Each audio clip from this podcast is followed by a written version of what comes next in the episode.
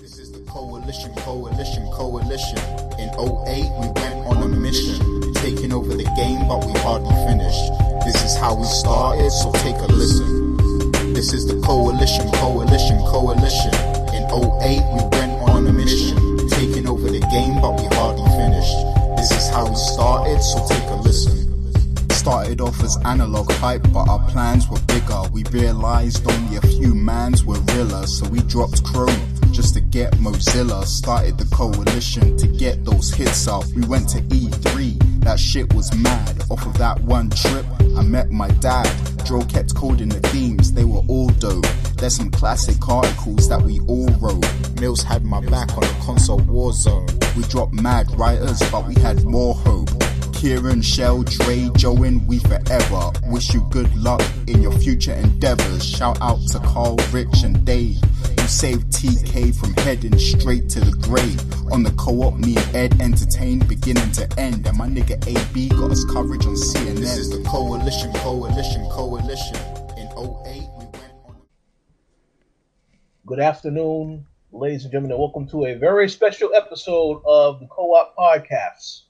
Uh, I'm your host, Richard Blade Junior, and today I'm joined by Mister Gary Ace Wavey. How's it going, Gary? It's going very, very well. Thank you very much. Um, I'm excited for this episode because, like, it's a real throwback, and you know, I'm I'm still like, I'm still surprised that it's been ten years since we've been doing this thing. So, um, I'm very excited for this episode, and um, you guys will see why. Yes, I, I agree one hundred percent with everything that you said. Uh, we're also joined by uh, Mister Fergus Mills. How's it going, Mills? I'm always going going very well, man. I'm I'm glad to be here. You know, I'm honored that we can come back and do a, a special ten-year episode, man. You guys have been holding it down for ten years. I mean, the Coalition is going strong, so I'm proud of everything that got started way back when. Awesome. I agree. And, of course, we're joined by Mister Anthony Frazier. How's it going, Mister Frazier? What's up, man? I'm happy to be here, bro. I'm happy to be here. Just uh, like Fergus said, you know, I'm happy that you guys have been going ten years strong. Um, it's a blessing. You know, we done seen a lot of people come and go, man. But we, we're going to get into that later. Yeah, absolutely. Absolutely. Without a doubt. And uh, I do want to take a quick minute to give a shout out to everybody that has been working uh, at the Coalition. I will give them a proper shout out later, but don't worry, that they will return on future episodes. So definitely stay tuned for that.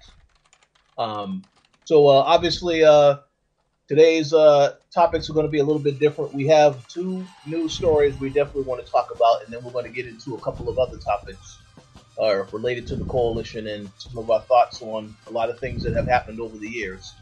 So the first topic Uh, we're going to get into. Uh, we need to. Uh, we definitely need to let people know what we have been playing, and I'm very curious to hear this because I have no idea if uh, if uh, Anthony and Mills have been playing that many games. So I'm actually going to go to you first, Mills. Uh, what have you been playing? Well, I can easily let you know what I've not been playing, and that's uh, anything to do with an Xbox console. I have. I had an no, Xbox you, One. You still, you still hating on Xbox, yo? After all these years? Yeah, I'm still years? hating on Xbox. oh, I know. Man. It's in my blood. Oh, man. Ten years ago, Xbox was on top, you know? Xbox was very strong. I even bought an Xbox One. I played Cuphead, Gears of War, but then I sold it. I don't know, Microsoft. We'll come back to that later. I did buy Red Dead Redemption two. I haven't played it that much, but it seemed like it's going to be live up to the hype. I did play Mega Man eleven because I had a flight to Hawaii like last week, so there was a long flight. Mega Man eleven is pretty dope, so I'm definitely going to play that again and go back to Red Dead Redemption when I can. That's cool. Yeah, yeah. Uh, I- I'm curious about Mega Man eleven. I-, I don't know when I would have time to play that, but uh, yeah, that- that's awesome. Some pretty good games, I would say. Yeah, and I'm looking forward to Battlefield five. I kind of think it's going to suck, but I know it's going to kind of bring back some memories once they kind of start patching it, and they're saying all the maps are going to be free. So I'm definitely looking forward to that. You're like the first person I've heard to be excited for that game. I know. I accept it. I realize it's not going to be a great game, but they have the time to build on it. And they just kind of put the resources into it and don't treat it like that Star Wars game. They can definitely build on it for. Well, it, you and know, I, it, it, you know, at the very least, it definitely will have more content than uh, Call of Duty Black Ops four, though. Because uh, that game is only multiplayer. You got single player campaign in this, uh, multiplayer, and then I guess you got the Battle Royale mode coming in twenty nineteen. So. Yeah, it wouldn't do me any good to talk bad about Call of Duty because they're just going to ignore me and keep making money. I mean, the train can't be stopped on Call of Duty, so shout outs to them. So. No, you're right. Absolutely. Okay, so how about you, uh, Anthony? What have you been playing? Man, all I've been playing was Words with Friends with my girlfriend. That's it. That's it, man. Hey, no, nothing wrong with that. I, I recall we, we used to play that game with a couple couple different people on the team, and uh, I know people would be bragging when they would uh, beat the other person. I know Ed was one of the people that was bragging the most, so that's uh, yeah, yeah, I remember man, that. That's, that's all I've been playing, man. Just keeping keeping keeping me busy, man. I've been playing Boggle and a whole bunch of just mobile games, man. I ain't been hardcore gaming. You know, uh, my brother, he, you know, he stays with the hardcore game, and, you know, he stays on the, on the latest, man, but I've been too busy, man. I've been too consumed, so. Oh, yeah. No, I, I totally understand that. Absolutely nothing wrong with that. So, uh, I think I'm going to go next this time, so I put more pressure on Gary, because uh, I know he's been playing Overwatch, but hopefully he's been playing more than Overwatch, but, uh. I'll, I'll, get, I'll get to you in a second, Gary. As for what I've been playing, really pretty much the same as last week. Uh, more Red Dead Redemption two. Way too much stuff to do in that game. And, uh, you know, it's great. You know, it's it's not a game that you want to rush through and, and, and play, you know, you know, you know, because you want to take your time to just enjoy it. But uh, with that said, uh, I'm very much enjoying the game. Um, I know that Rockstar announced that... Uh, The Red Dead Online, I believe that's coming at the end of November, so I'm very curious to see what that experience is like. But um, I'm enjoying the game a lot so far. Glad uh, that they found a way to bring John Marston back, and you know you have a couple of missions with him, so that was cool. Um, but yeah, I still have so much to cover. I've only just begun Chapter three, and I believe it's about four or five more chapters to go, so um, I will be playing that for quite some time. But uh, anyone that uh, hasn't picked up Red Dead Redemption two, thinking about picking it up, I definitely will urge you to pick it up if you are curious about it. Just be prepared to uh, deal with a couple of things that we addressed last week with the controls. Yeah, that takes a little bit getting used to. Uh, it's still a great game, though. Um, but yeah, I wouldn't say it's a perfect game, but it is a, it is a great game. And I'll leave it at that. Okay, so... That's pretty much all that I've been playing. So, Gary, the floor is now yours. How about you let us know what you've been playing? Yeah, so, of course, we know I've been playing Overwatch. You know, nothing's changed. I've been playing this game for over two years now, um, since the day it came out. So, yeah, I'm still playing Overwatch. Um, but also, I've been playing Red Dead Redemption two. And uh, like you said, it's, there, there's a lot to do in the game. Um, I will say that it's definitely one of the best games I've played that came out this year, um, and I think it's, you know, uh, it, it's still kind of early, it like into the game that, but um, I I think, I think it might be my personal game of the year, to be honest with you. Um, I did play God of War. I haven't played Spider-Man yet, but you know, from the games I've played that came out this year, this is this this is quickly becoming my favorite. Um, and, you know, uh, one thing I appreciate, because with the first Red Dead Redemption, it was really great for its time, like, when it came out, but I found myself getting bored of it after a while. Like, the appeal of it just kind of wore off, but with this game, it's like, I can't get enough of it. It's like, it's very atmospheric, it pulls you in, there's always something to do. Um, I like how you have to really build the, the, a bond with your horse and everything. um, and with your gang, you know, the people in your gang and everything like that. And I just get, you know, really addicted to the task of making money, uh, both for, you know, your uh, Arthur, your main character, and for the gang. So um, I'm really, really liking it at the moment. Um, so yeah, been playing that as well. And that's pretty much it. Just those two games right now. Yeah, that sounds good. Yeah. Um, I can't wait till the end of the year. We have our discussion about, uh, you know, the games of the year, because uh, you definitely have to uh, play a couple of the titles you mentioned. But uh, yeah, that's going to be a very interesting discussion once we have it. Yeah, I mean, based on what I've seen of Spider-Man, I'm not sure if I'll uh, like it more than I like this, but. You know, I am a huge Spider-Man fan, you know, fan of the character, so I definitely owe it to myself to actually play that game at some point, uh, especially before the, the Game of the Year discussion. So um, I'll, I'll pick oh. that up soon, for sure. Oh, absolutely. And and, and just, just so I, I'd be clear with one thing, you know, I'm not really sure if Spider-Man is Game of the Year, but I, I will at least say it is the best Spider-Man game that I have played, uh, considering all the games that have been released before. But, um, yeah, we definitely will talk about that after you've had a chance to play it. For sure. Mm-hmm. So, uh, let's go ahead and let's jump into these two big news topics for the week. Um, the first topic, uh, this is one that, uh, I can't wait to hear what, what both Gary and, and Mills have to say about this as Final Fantasy uh, f- uh, fanatics. Gary especially. Um... We received news earlier this week that uh, Final Fantasy fifteen director Tabata, he is leaving Square Enix to start his own studio, and all of the upcoming Final Final Fantasy fifteen content has officially been canceled.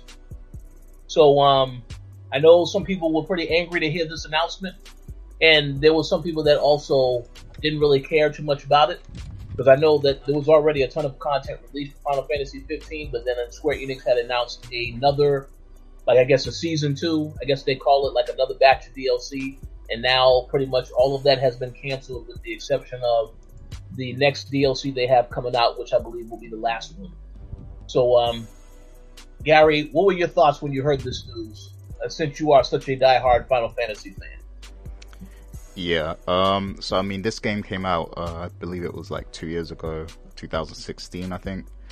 Um, and I was one of the people saying that they should not continue to put out content for this game. Like, the the original game was great, you know, it, it was, it fulfilled um, a need because, you know, obviously, you know, this was... Uh, it was supposed to be Versus thirteen, and they turned it into Final Fantasy fifteen, and then uh, they specifically hired Tabata to, you know, finish, to, to manage that whole transition from making it Versus thirteen to Final Fantasy fifteen, and I think he did an excellent job.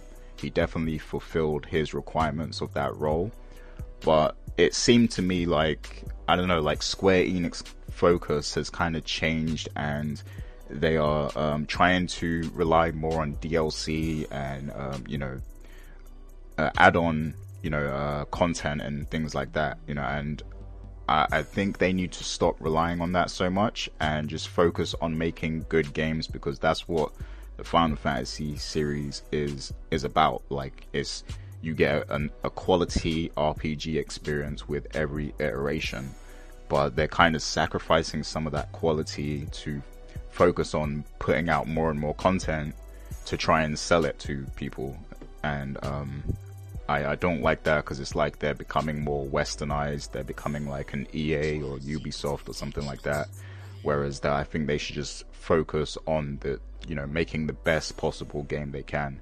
Now, I feel like they should have um, already been focusing on uh, Final Fantasy sixteen. Uh, we know that they're coming out with the, the Final Fantasy seven remake, but they should be looking towards sixteen, and you know they shouldn't have spent so so much time and so much money on creating content for fifteen. Like, that, you know that game, it came and went, you know, and it got outshined by other J R P Gs like Persona five, Dragon Quest, Uh, you know, Nier Automata was another R P G that kind of outshone uh, fifteen in terms of popularity. So I think, you know, they should have just, you know, they should have just moved on from that and focused on the future. And I think, uh, I mean, I, we don't know why Tabata left. Um, and there's probably going to be some sort of non-disclosure agreement. Uh, he probably won't talk about it for a while, but um, from different news stories and reports that I've heard, I feel like he got frustrated with, uh, you know, Square Enix approach to, you know, um, to making content for these games, because I know he got very frustrated because there were things he planned to do with the story in fifteen. But um, the company kind of steered him away from from doing it the way he envisioned. Um, so I think he got really frustrated and he wanted to move on and do his own thing. And I feel like that's what's going on here. Um, now, I will say that not every uh, Final Fantasy fifteen fan feels the way I feel. Some of them actually wanted to see the content that was supposed to come out. Um, and it sucks for them because now all that content is cancelled, and uh, there won't be any expansion on, you know, these different characters in that, you know, uh, world and everything.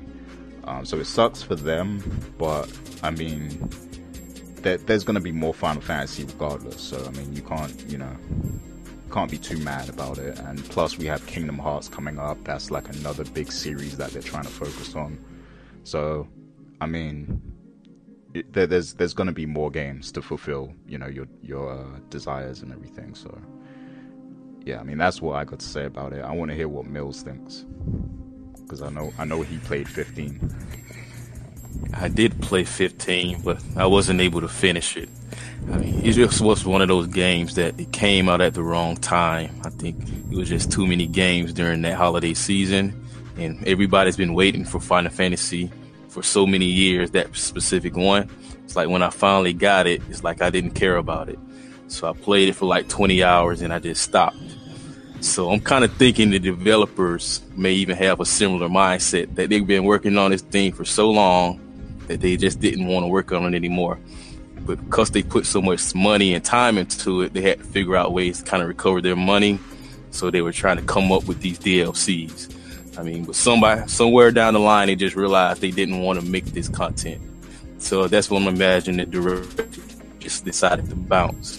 So, I mean, I can't blame them. I mean, I'm not going to play the content, so don't put it out. So I'm sure a lot of people will feel that way too. So, I mean, you said a lot of things, and I agree with a lot of what you said. So, I mean, I can't say it better than what you already did. So. Yeah, and I played some of that the, the early D L C they made, like one of the, the first three D L C packs they released, uh, the Ignis, the Gladiolus, and uh, I forgot the other guy's name. But those were very shallow and just, they, it felt very thrown together, like there wasn't much to it. So if that's yeah, the level I of... I did play content. Those first two. Yeah. yeah, those first two D L Cs, it was like, why, why are you charging us ten dollars to play this mediocre crap? And it's like, if I knew this content would have been what it was, I'm sure a lot of people wouldn't have bought the season pass. So I feel like they didn't put enough time and passion into developing those D L Cs. So I mean, the main game itself, you can tell it had a good foundation since they were working on it. It had a unique combat system. They implemented playing with multiple characters eventually. They kind of had a good story. It's like once you started to get towards the middle of the game, that's when I really... Oh,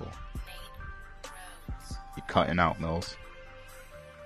You know, that right there is Square Enix. They didn't like what he had to say, so they had to adjust his uh his, his his his connection. So um, they pulled the plug. No. D L C sucks. The end. Cool, yeah, I guess we got the gist of it then. Um, but yeah, I mean, that, that, that's that's pretty much all I can say. But as for Tabata, I feel like he did a great job. I remember seeing him um, at the uh, one of the E threes I went to. I think it was two thousand sixteen.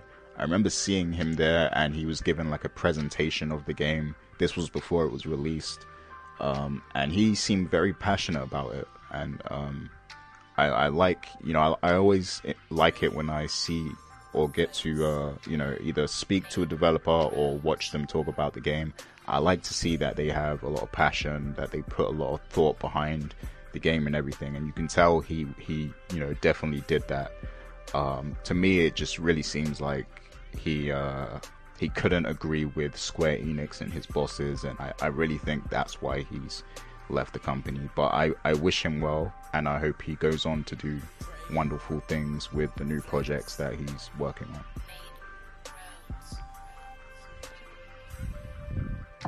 Yeah, yeah. I agree with that. It's like these developers, they gotta want to be passionate and want to put their time into something. And if he's not feeling it anymore, hopefully his next project is what he wants to be. Mm-hmm. Well, yeah, I certainly agree with you. Everything that you both said. Uh, I, as you know, I, I, I'm just going to keep it real. I'm not really a Final Fantasy fan like that. Uh, Final oh, Fantasy. We, we know. Oh, oh, you know. Okay. Well, I, I will say that Final Fantasy fifteen was a game that I had every intention of picking up, but you know, I, I, I had to, I had to just realize, come to the realization that you know, either I, there was something else that came out at the time, or I knew I wasn't going to play the game, so I didn't bother uh, touching it. So, with that said, it is possible I'll touch, I'll, I'll pick it up later, but no, um, I, I, you know, we'll just see what happens. I don't believe that, Mister Bailey. You still haven't finished Horizon. Oh, oh, you're right. Well, I, I haven't even I haven't even started uh, Horizon Zero Dawn yet. So, uh, yeah, I have a, a lot a lot of games I got to get through. So, we'll see. We'll see. Um, one quick question I did want to ask before we move on to the next topic, and I don't know if uh, Mister Frazier has anything he wants to say on Final Fantasy. He don't care. Nah, nah, man, I don't have nothing to say. I'm just surprised. I'm surprised this shit's still relevant. twenty eighteen, uh, this shit's crazy, man. That's the power of a brand. I'll tell you one thing. Well, it, it's funny you mentioned that, because the question I was going to ask is, did uh, and maybe this is an answer that only Gary would know for sure. Did Final Fantasy fifteen meet the sales expectations that Square Enix put out there? Because I'm trying to figure out, what are they going to do now? Are they going to work on Final Fantasy sixteen, or are they just going to work on these other projects and come back to Final Fantasy at a later time? Oh, they I mean, they're always going to be working on Final Fantasy games, because that's almost that's. I mean, they have a, a, a few franchises that they go to, like Kingdom Hearts, Final Fantasy, Dragon Quest, but Final Fantasy is definitely one of the most popular. And they know that they're always guaranteed to make money from it. So they're always going to be working on uh, some Final Fantasy games, whether it's, you know, two at the same time or whatever. Now, we know that they're working on the seven remake, um, but I I fully expect that they've been working on sixteen already, but we just don't know about it yet, um, because they're always, you know, going to be preparing for, for that next Final Fantasy. So uh, we'll definitely see more of it. Um You know, I mean, my argument was just that they should focus less on making content for fifteen and just put all their efforts towards sixteen. Um, so I'm hoping that now this has happened, they will amp up on the development of sixteen, and then we'll we'll hopefully get to see that early in the next generation or something.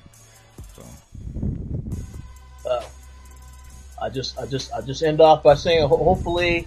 You are right about what you said, that we'll see it early, because I don't want it to be sixteen years before you see Final Fantasy sixteen. That is entirely too long. No, it, it so. will be uh, sixteen years before we see the Final Fantasy seven remake. If Square Enix knows what's good, they're just going to start putting all Final Fantasy games on the Nintendo Switch to start getting some money back. Because they did put that Final Fantasy fifteen Pocket version. I know a few people that was playing that, but they need full Final Fantasy experiences for the Switch, and they'll be all right. Oh, yeah, absolutely. We'll see. All right, so let's move on to the next topic. And uh, I, I think I might be the only one in, in, in here that actually saw this show. But I'm pretty sure that uh, you guys have seen some reactions to the show. And, of course, I'm talking about the uh, E X O eighteen event that Microsoft had yesterday in Mexico City. Uh, it was obviously an inside Xbox live stream because uh, they know they, they, they did start doing that show not too long ago. But this particular show basically was just highlighting a, a couple of different things. They talked about sixteen games coming to Game Pass. Uh, and, of course, Hellblade was one of those games on that list, as well as confirming that Ori, Ori and the Blind Forest, Ori, Ori Will of the Wisp, uh, several other titles that are also coming to, to Game Pass. Um, but also during that show, they announced that they have acquired both Obsidian Entertainment and In Exile Entertainment. Hopefully I pronounced their name correctly. Uh, they acquired both of those studios, which specialize in making R P Gs. So now they have thirteen studios that they have that are pretty much working on new projects. Um, and of course, Gary's favorite news, they announced that Crackdown three has a release date. It's coming out February fifteenth. So pretty soon, a couple of months away. But um, I wanted to get uh, some early reactions based on the, the show. So Gary, I know that you saw some stuff. Well, what are your thoughts on what Microsoft had to show at this event? Uh, firstly, I just want to say it was a great idea to drop Crackdown three on February fifteenth because, you know, uh, all the, the Xbox owners out there, you get to uh, wine and dine your girlfriend the day before, and then once that's all over, you can just focus one hundred percent on Crackdown three. So very good strategy. Yeah. Very good strategy there. But um, as for the, the stream, I actually caught it late. And um, when I tuned in, and because uh, they kept showing that graphic of all the Games Pass games that, that, that are coming to the service. And, you know, I, I just got the gist, like, that the show had been trash. Like, that when, when I when I hopped into the stream, like, it just seemed like it was very underwhelming. Like, I just got that. I could feel the aura that was, like, underwhelming. Um, uh, but I, I kept seeing on the side that they have yet to announce the two studios. So I was hoping that, you know, the, the, the, the announcement of the new Xbox studios was going to be something major. But when they got to that, obviously we'd already heard rumors about the Obsidian one. Um, and the other one, I mean, the In Exile, that could be good. Uh, but... I mean, ultimately, I don't even, I don't think we're going to see games from these studios until the next generation. And we know the next generation is like two years out now. So I don't think we're going to going to see a lot of uh, the benefits of having these studios. I don't think so either. Yeah, like... I don't think so either. Like, I, Microsoft is preparing for the future at this point. Like, we're not going to see... Yeah. anything now, you know, um, and they, I think they want to get out of this generation as soon as possible, so they're just building towards the future right now. They're buying time. Microsoft is the, you know, they're doing what lottery teams do in the N B A when they want to get the number one draft pick, which is, let's just suck for the rest of the whole season. Let's just play the worst basketball ever. And when the season is over, we're going to be number one because we've already, we've been basically in rebuild mode. Right now, Microsoft is, is, is technically, even though they've been coming out with like the X one, whatever, you know, that other, the, what was the, the new console they came out with with the extra power and all of that, which is a waste Xbox of time. Xbox One X. Yeah, yeah so like, you know, they doing the One X and doing all this stuff and But really, like, they in lottery mode. They in lottery team mode, you know. And I think it's a good thing. Personally, I think they got a lot of good. Like, I don't, I don't see how some personally. This is me, you know. People come at me, come at me. You know what I mean? Come at me. I don't care. But I'm about to say something crazy. Personally, I don't see how Sony survives the next generation. I don't, you know, because if you look at all the moves that Microsoft is making now. They're future moves. Like, they're the way, they're, this is the way people are moving. You know what I'm saying? Like, this is the, this is the, this is where people are moving. You know, like, the, the people, the Game Pass, that's, that's smart as hell. And then them releasing the games on Game Pass. So if you already a subscriber, meaning you already get access. Can you imagine when real blockbusters start hitting their Game Pass? Yeah. And all you gotta pay is your ten dollars a month to access it? Are you kidding me? Are you kidding me? Like, that is the future. I don't care what anybody said. That's the future. Because that's what's happening now across media. Every single piece of media is subscriber based now. That's that that that's worth for them. You know, music, movies, television shows, every single consumer, every single consumer media is all driven with this model. You mean to tell me Sony gonna be that one property where people always doing it the old way? Come on now. Come on. Come on, son. I mean, let's be honest. Like, this was the last hurrah.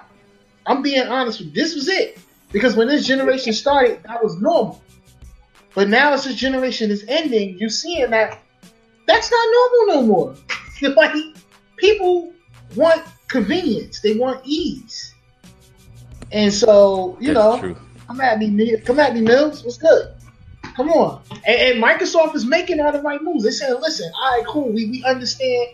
We we, we got all the future stuff is, is, is in play, but we suck at original games. Okay, so we're just going to cop Mad Studios.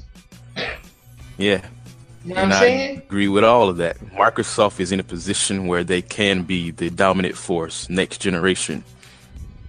We can see that, but to say Sony cannot maintain or be equally as relevant is what I'll disagree with.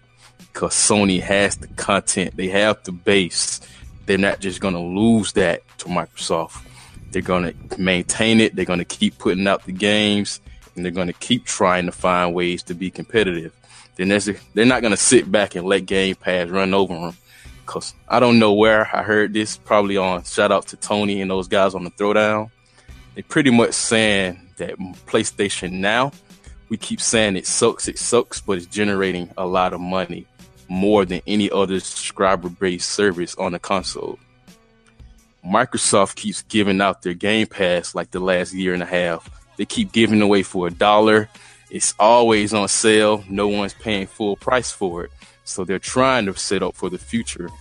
But people are not holding on to the content because as soon as their subscription expires, they're canceling it and they're not continuing to play. So they got to figure out ways to how to maintain that. On the other hand, Sony is just putting out exclusives and we're buying that and we're playing it and we're getting out third party games. So we're just moving back and forth between exclusive and third parties, and this become PlayStation is the premier place to play. They're just rolling on and they're, that's why the the numbers are what they are. So I don't see them just losing all of that. They're just, Microsoft is just going to gain a lot of what they don't have. That's fair. You know, I think, you know,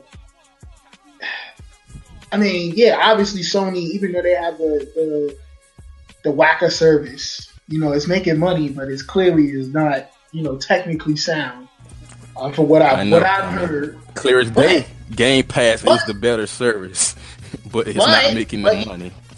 You're right, and they're not making the money because, like, like I like I mentioned, like, like right now, Microsoft is a lottery team. You know what I mean? Like, they don't have the content to make the money that, that Sony is gonna make, but they they're setting themselves up in the future to do so. Now, to to talk about what you what you were saying as far as like, you know, Sony not being, you know. You, you're right. You know, maybe Sony can can compete, you know, in the in the next, you know, generation with, you know, with with, with everything. But I, I remember us saying the same thing, and maybe it wasn't you, but I could have, you know, I could have sworn with the momentum that the three sixty had, um, you know, moving into this generation, that we wouldn't see Microsoft, you know, become a lottery team. You know what I mean? Like. They, they they came into this generation with with looking like the big three, and then they left. Now they looking yeah. now they looking like the, the the the rookie all rookies and shit. You know what I'm saying? And so, um, since you we know, stand on basketball, they was like the Thunder when they had Durant, they had Harden, they had Westbrook, and all of a sudden they traded all their best players and they fell off. Exactly. So I mean, you know, to me, you know.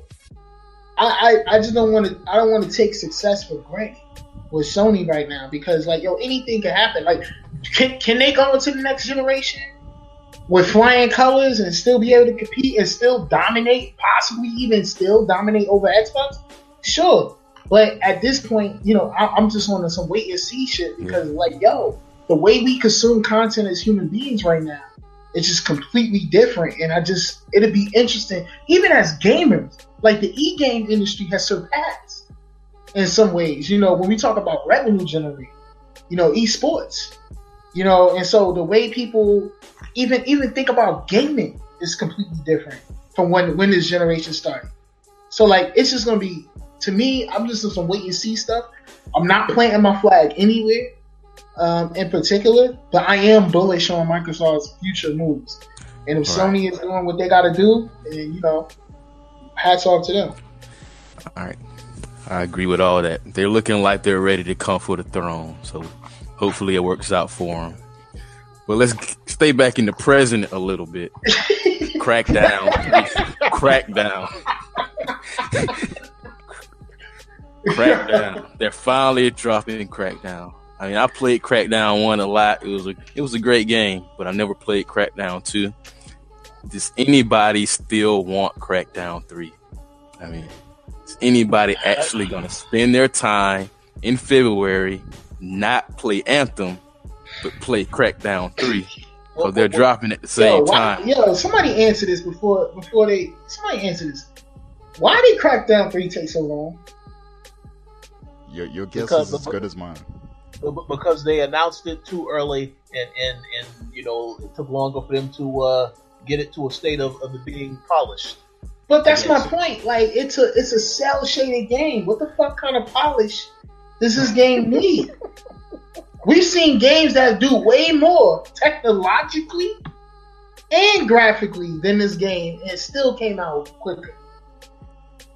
That's you, true. You know how many times they re-announced this game? Like, they, they added a whole actor to the game, like Terry Crews. Like, they added Terry Crews like three years after they announced the game the first time. Like, I don't yeah, know. I seen that trailer and it was trash.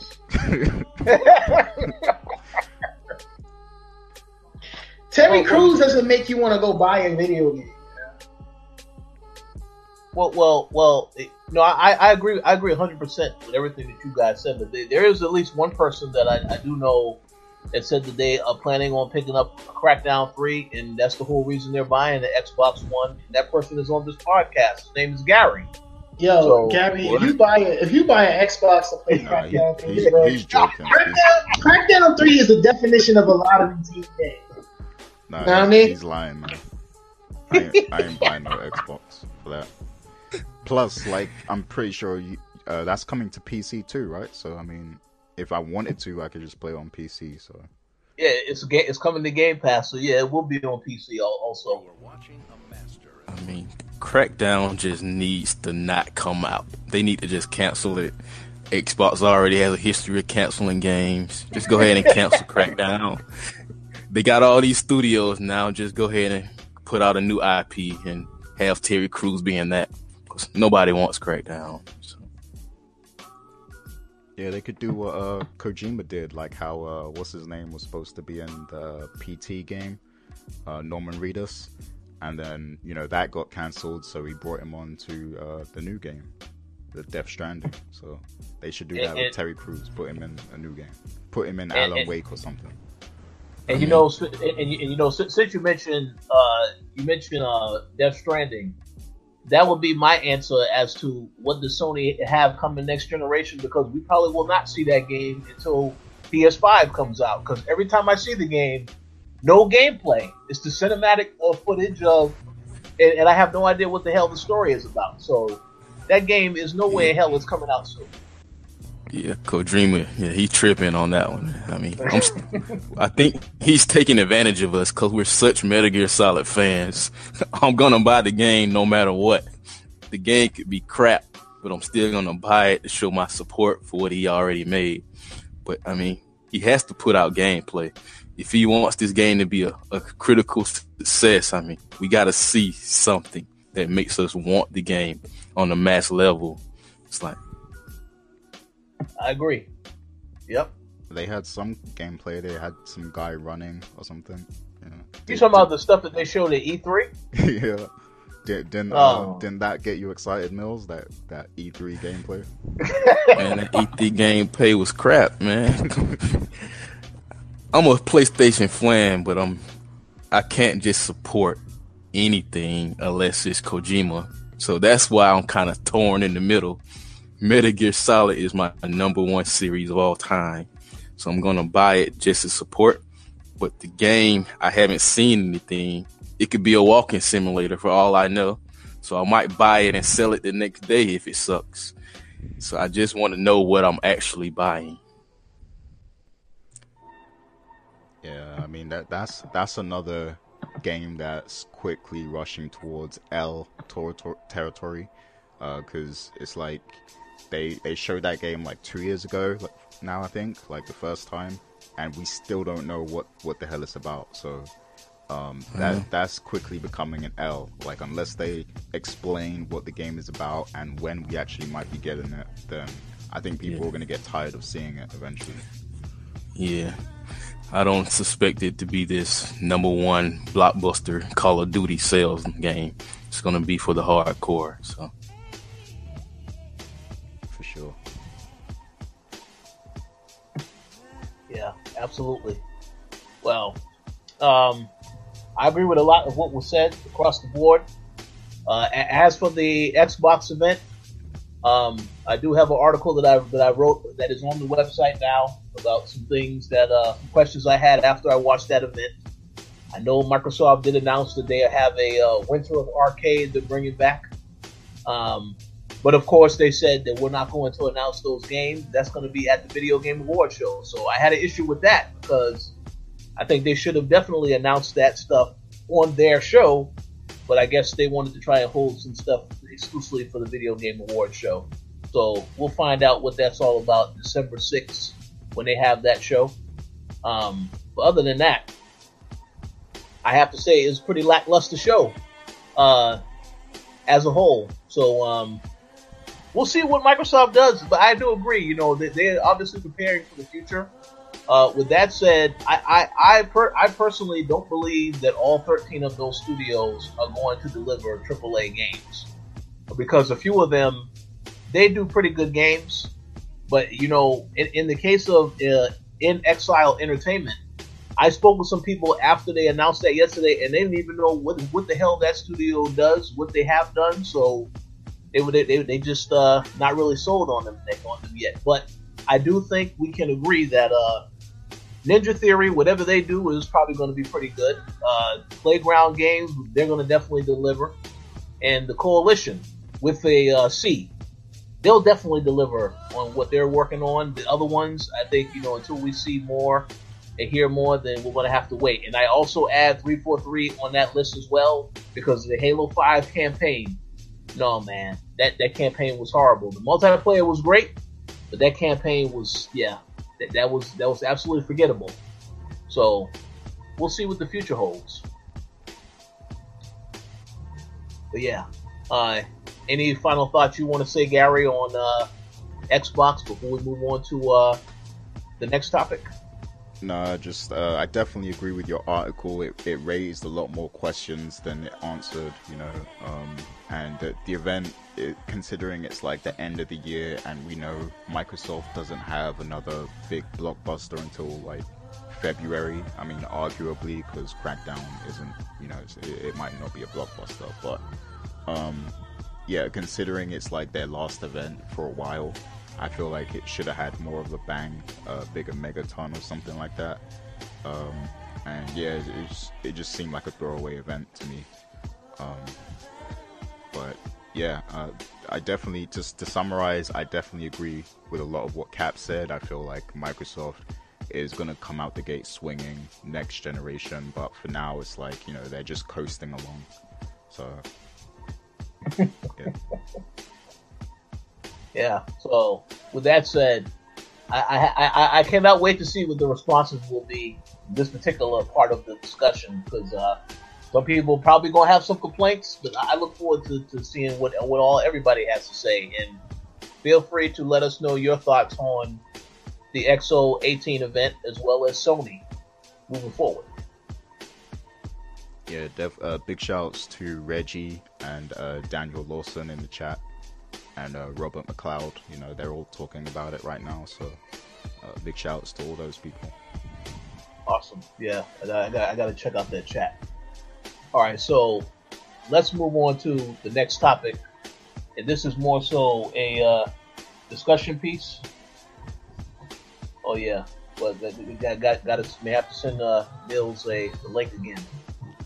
Um, yeah, yeah, I'm on it. But yeah, uh, th- this is more so some, some general questions you I guess you wanted to ask the panel in regards to what we think about uh, the industry, how it has changed over the years. So the first question that we basically you basically asked was, uh, did this generation push the bar forward like the last one? So I'm gonna I'm gonna ask you to elaborate more on that question, Gary, and then we'll give you our opinion on uh, this particular topic. Yeah, so I mean, I know you know, I mean, this being the ten-year anniversary, it shows the growth of all of us that are here on this show today, because it's like, you know, we were such avid gamers, like we were um, like gaming kind of defined us a little bit ten years ago when we first started the site and the podcast and everything like that. Um, but now it's like, you know, obviously we have a uh, we have different goals and objectives. We, we're focusing on different things. So this generation, we've probably been gaming less, but I don't know how much of that is because uh, of our waning interest, you know, because of all our responsibilities, um, or, you know, is it that this generation just hasn't been as good as the previous one? So I wanted to, you know, because Anthony and Mills haven't been here for a while, I wanted to just have a discussion about what we think about this generation in, you know, um, as a whole, and do we feel like it pushed the bar like the the previous generation did? Because the previous generation was so lit. Like, you had the Xbox wars. Like, we were arguing, like, every podcast was an argument about, you know, which cons which console had the better games, exclusives, which uh, company was making the better moves, which company was innovating, uh, which games were innovating, you know, like, and there were so many innovative games last generation. So this generation, you could argue that it hasn't, it's failed to push that bar forward. So I wanted to, I, I just want to get, like, you know, Mills and Cap's perspective on that, um, and, and how they feel that gaming has progressed over these years. So uh, that's the basis of the discussion. So what do you think? Who wants to go first? Um, you want to go first, Mills, or you want me to go first? Yeah, you can go ahead. um, be honest, man, I don't feel like this generation pushed anything forward. You know, like on on either platform. I think PlayStation had the most wild games this generation, but nothing really wowed me as much as games on P S three has. You know, like Xbox, same thing. Like, I feel like there were more games on Xbox where, you know, I remember the first time, you know, seeing Gears of War, you know, being out in the rain, you know, with Marcus Phoenix, and having, like, you know, being out there with the, the guy, you know, about to go shoot some aliens, and you know, that shit was fun. Like, I remember the first time playing BioShock. I don't know. I just feel like this generation personally um, was more of the same, man, you know, for the most part. Of course, we had some standout games, so I'm not... I'm not saying we didn't have any standout games, but but I feel like last generation pushed the envelope a little bit more than this generation did. I feel like this next generation, when we talk about pushing the envelope, I don't think it's going to be from a graphic standpoint. Like, of course, the games are going to look good. I think the next generation, just from a technological standpoint, is going to push the push the, the industry forward. Like, we talked about Game Pass, but, you know, and, and Sony, for example, with Sony Now, PlayStation Now. So, like, just just technical changes, I think, of where we game and how we game is going to be what the next generation is about. Um, graphically, I don't really think, you know, we're going to see that much of a jump, to be honest with you. I don't think so. So I mean, I'm I'm I'm waiting to be surprised. But I, if I had to say where this generation is, I don't think it pushed the, the industry forward as much as last generation did. So that's just where I stand. Yeah, I kind of agree with a lot of that too. Last generation just dropped too many games that were good, that kept us playing all the time. This generation is more concentrated. It seems like the games that come out is either going to be trash or they're going to be hot. There's no in-between games that I really want to play. So on the reverse end, I'm playing games this generation. If I'm playing them, they're very high quality. It's like I know what I'm getting into. I'm going to have a great experience. Last generation, I would just play a game and I would discover that it's hot. So I kind of give the last generation the edge for just continually giving us good experiences. But I really do. I like this generation too, because I'm playing games like Cuphead. I'm playing The Witcher three when I was playing that. I mean, these are high quality games. So I can't say this generation was trash in any way. It's just, it's a little different. So, so but next generation, I'm expecting technological advances as far as how we get the content, like we talked about earlier. There's going to be a new wave of how we play games, and Microsoft is looking like they're in a position to lead that. So I'm just want to see what Nintendo and Sony is going to do. Do you uh do you guys feel like um the way companies are like uh milking D L C and loot boxes and microtransactions, like do you feel like that has kind of hurt innovation in gaming a little bit, because it's like they're more focused on the business practices now than uh the actual quality of the games? Uh, do you guys agree with that? I think so. You know, I'm not I'm not gonna deny it.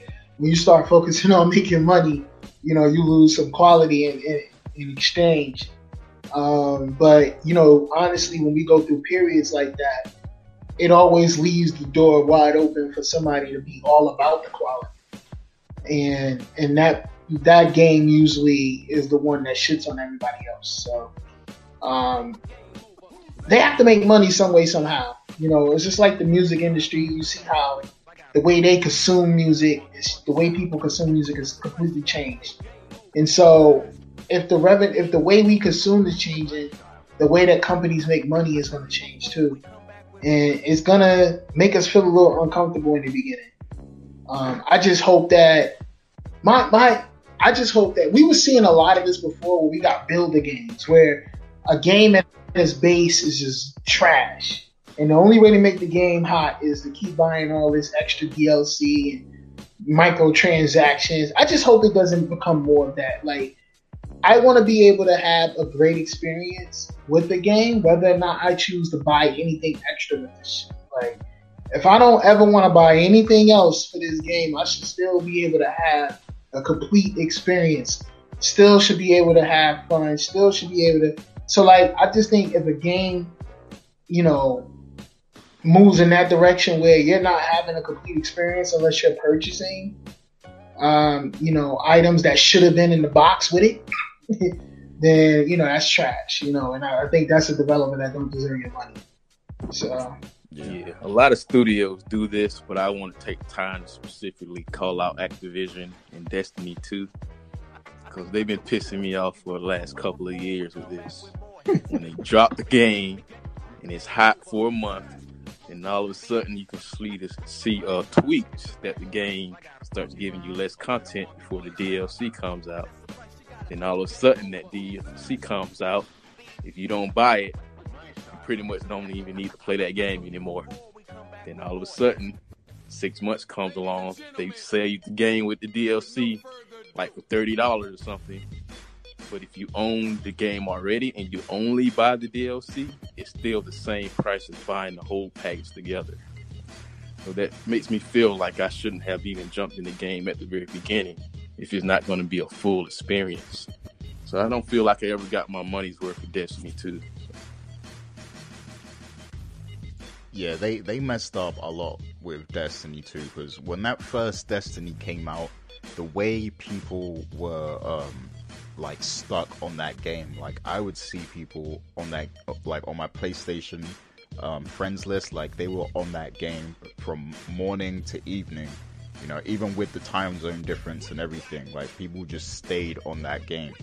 Um, and I, I was one of those people at a certain point. Like I feel like that game, the first Destiny, is one of those standout games from this generation because it started doing things we hadn't really seen in a lot of con- console games before, in terms of the social features and how you group up and run missions together, and you know uh, the loot drops and everything like that. Like it was really um, that was one of the games that was kind of innovating and uh, bringing new concepts into console gaming. But they like Destiny two was a missed opportunity because they could have taken that formula and solidified it, but they completely dropped the ball because they got they got way too greedy with it. And you know, the base content that you get when you first buy the game itself, like it was uh, way more shallow in compar- comparison to the first game, I think, even though it did have uh, more of a story. But um, the the reasons why people were so hooked to the first game wasn't prevalent in the second game in terms of the grinding and the level of gear that you're getting and, and things like that.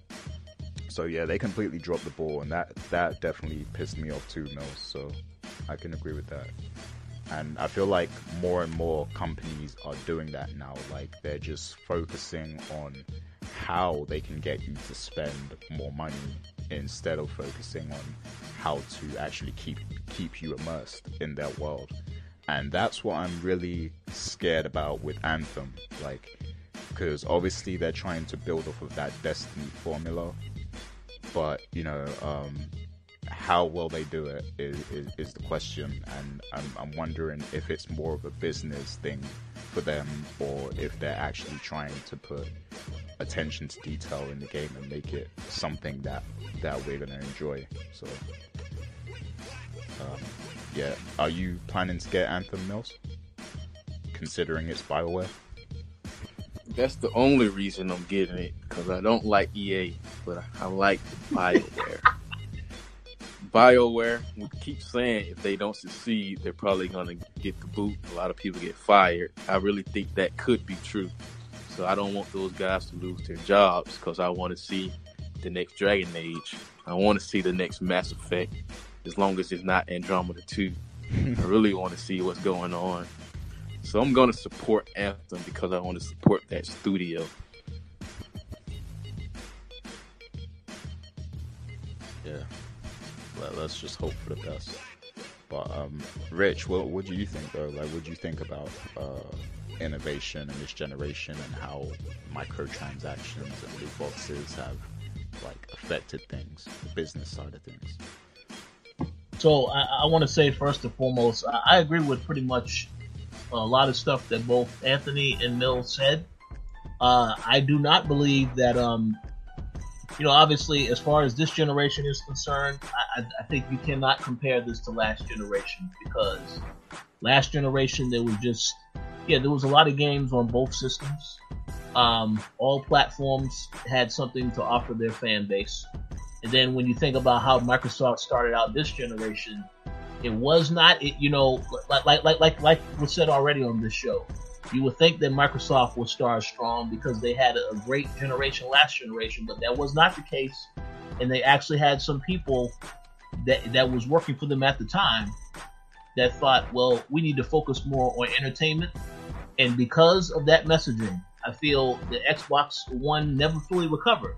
Now, Phil Spencer came in and did a lot of great stuff for the brand, and what he's doing for the future, we're going to definitely see how that goes. But I, I'm glad that he stepped in and took the role he did, because he did save it to some degree.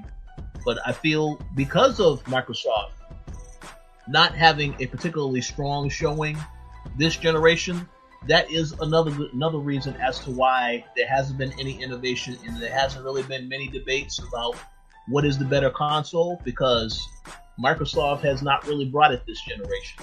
Uh, they've been very slow to, like, I mean, they had a couple of titles that I thought, a couple of exclusives that I thought were, were pretty decent. You know, Sunset Overdrive was a great game.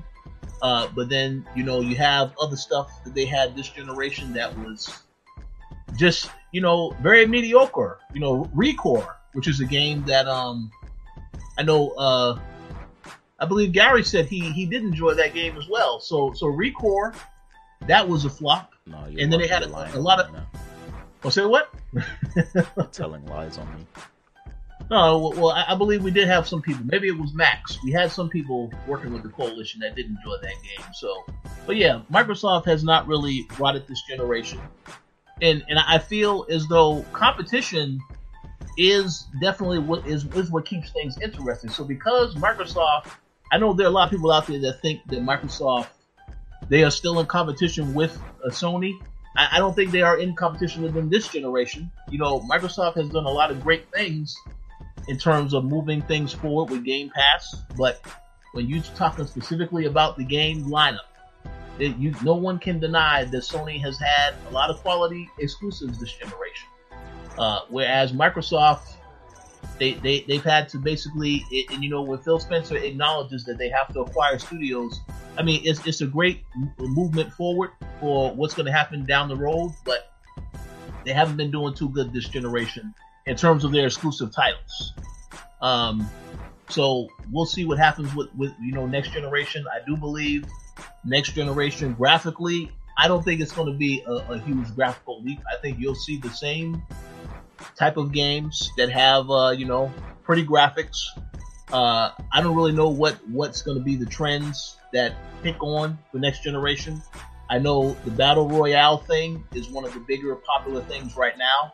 Uh, and I don't necessarily like that because I'm not really a huge P U B G fan, but um, I understand how it is appealing to some, but I'm hoping that stuff like that is, we need to have a little bit more diversity, a couple other things that happen next generation. So I'm looking forward to seeing what that is. Uh, one point that I did want to make though, uh, when you asked about the microtransactions, um, that, yeah, yeah, I do think that that has definitely caused some issues this generation. But the other thing that I think is, in my opinion, the biggest issue of this generation is that a lot of devs are releasing games that are half-assed, that are not complete, that are not polished, and then they're going in to update the stuff later. So that kind of changes how you look at a game the first month as opposed to how you look at it months later. Because I know when, perfect example, games like uh, P U B G getting released, and obviously, you know, it's an Xbox game preview. But when that game first launched on game preview, it was it, it was absolutely horrible. If you played the P C version of P U B G, you know right off the bat, P C version definitely better. But it's like, I understand devs, they they, they need time to refine a game and, and make it great. But they need to, you know, the people who are in charge, the shareholders or whatever, need to give the devs time. I understand they have to need a deadline to get something done, but if the game needs polish, then they need to give the devs time to polish the game. And I know uh, both you, Mills, and Gary played Mass Effect Andromeda and realized how many issues were with that game. So see, if that game came out later, as opposed to when E A said, you know, you need to release it at this time, the game probably could have at least been better as far as the animation, as far as a lot of the stuff that they did in there. But um, I feel like it's a trend this generation where a game gets released, everything is not in there, and then devs are adding features to it later, which I don't really understand why they don't just add everything to it and then release the game. I, I just don't understand that. But again, I know it's a business decision. Companies want stuff to get done, so they say when it, need, it needs to get done, it needs to get done. But that is one issue this generation that I have noticed with a lot of games, and I wish that that definitely changes moving forward. I think those and I don't want to let this go past. Mass Effect Andromeda could have not been saved. No matter what. That game was garbage in the making from the very beginning. So bring back Shepard, and we'll be good. Uh, yeah, well, I believe uh, did, didn't uh, Casey Hudson come back after Andromeda, or did he come back before? Oh, this, this was after, I believe. I mean, he's okay. There now.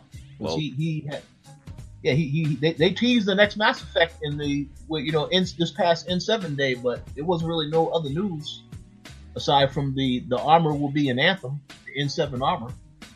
So, well, hopefully now that Casey Hudson is back, we can get a good Mass Effect game in the future. But um, that remains to be seen.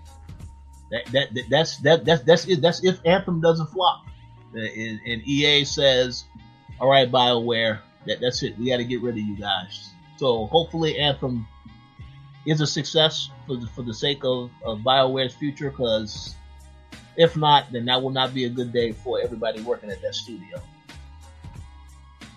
And I want to kind of go back real quick. I'm thinking about the innovation part. Do you guys feel like you can include and say that the streaming era kind of innovated during this generation? So would you kind of think about that? Oh yeah, that like the streaming era definitely took off this generation, and I, I do think that that had an influence, a big influence on the type of games that came out too, um, because yeah, developers consciously started considering how their game would be streamed because of that. So, um, and and then you know esports as well, combined with esports, like I think streaming and esports are very interlinked because you have, uh, I mean, in the case of Overwatch, you have streamers getting hired for the Overwatch League based on, you know, the popularity of their stream and how well they play and everything. So um, those two things tie together, and that influences the type of games we see, because now companies are starting to think about having their games uh, be more of an esport and more of a, and you know, games like Fortnite that are perfect for streaming because people love watching people play Fortnite. So I definitely think the streaming era had a big influence. Uh, you gonna say something, Cap? No, I wasn't gonna say something. Oh, okay. My bad. I thought you were trying to... Yeah, unmuted. No, I unmuted by mistake.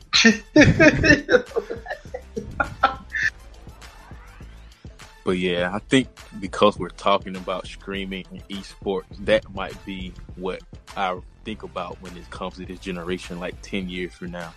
Because the way the content is being put out, the way it's on the news, the way it's showing up on E S P N, it's like the industry as a whole is now that much more prevalent and more respected because of the streaming content.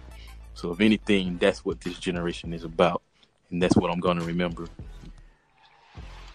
It's crazy to think, like, when you think about it, it's like the, like, these game publishers, the developers, they're creating games to make a profit. But with the streaming era, it's like the actual gamers are able to make a profit too, because it's like people are getting money to, to play the game. And, you know, to, to think about that is, is crazy, because if you, if you asked us that ten years ago, like, if you would ever make money just off of playing games and, you know, obviously not being media, like, we would have never thought that was possible. But, you know, now it's like there's this whole new industry within gaming. Like, it's like gaming is just kind of expanded and gone into different directions a little bit.